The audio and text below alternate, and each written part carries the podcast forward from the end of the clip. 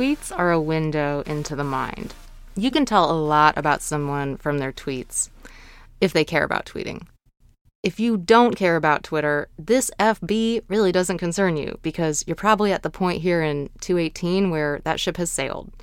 I mean, hey, Snapchat never really clicked for me. Although I encourage you to start taking part in Twitter, it's never too late. Twitter is a gold mine.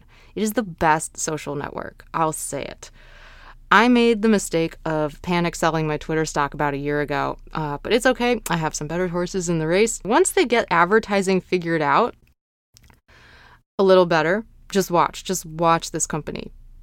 It's a real time plat. It is the real time platform, and it's search friendly. It's safer to be public. It's meant to be public.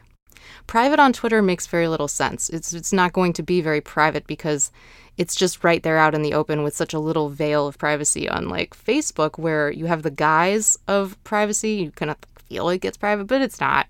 It's not private.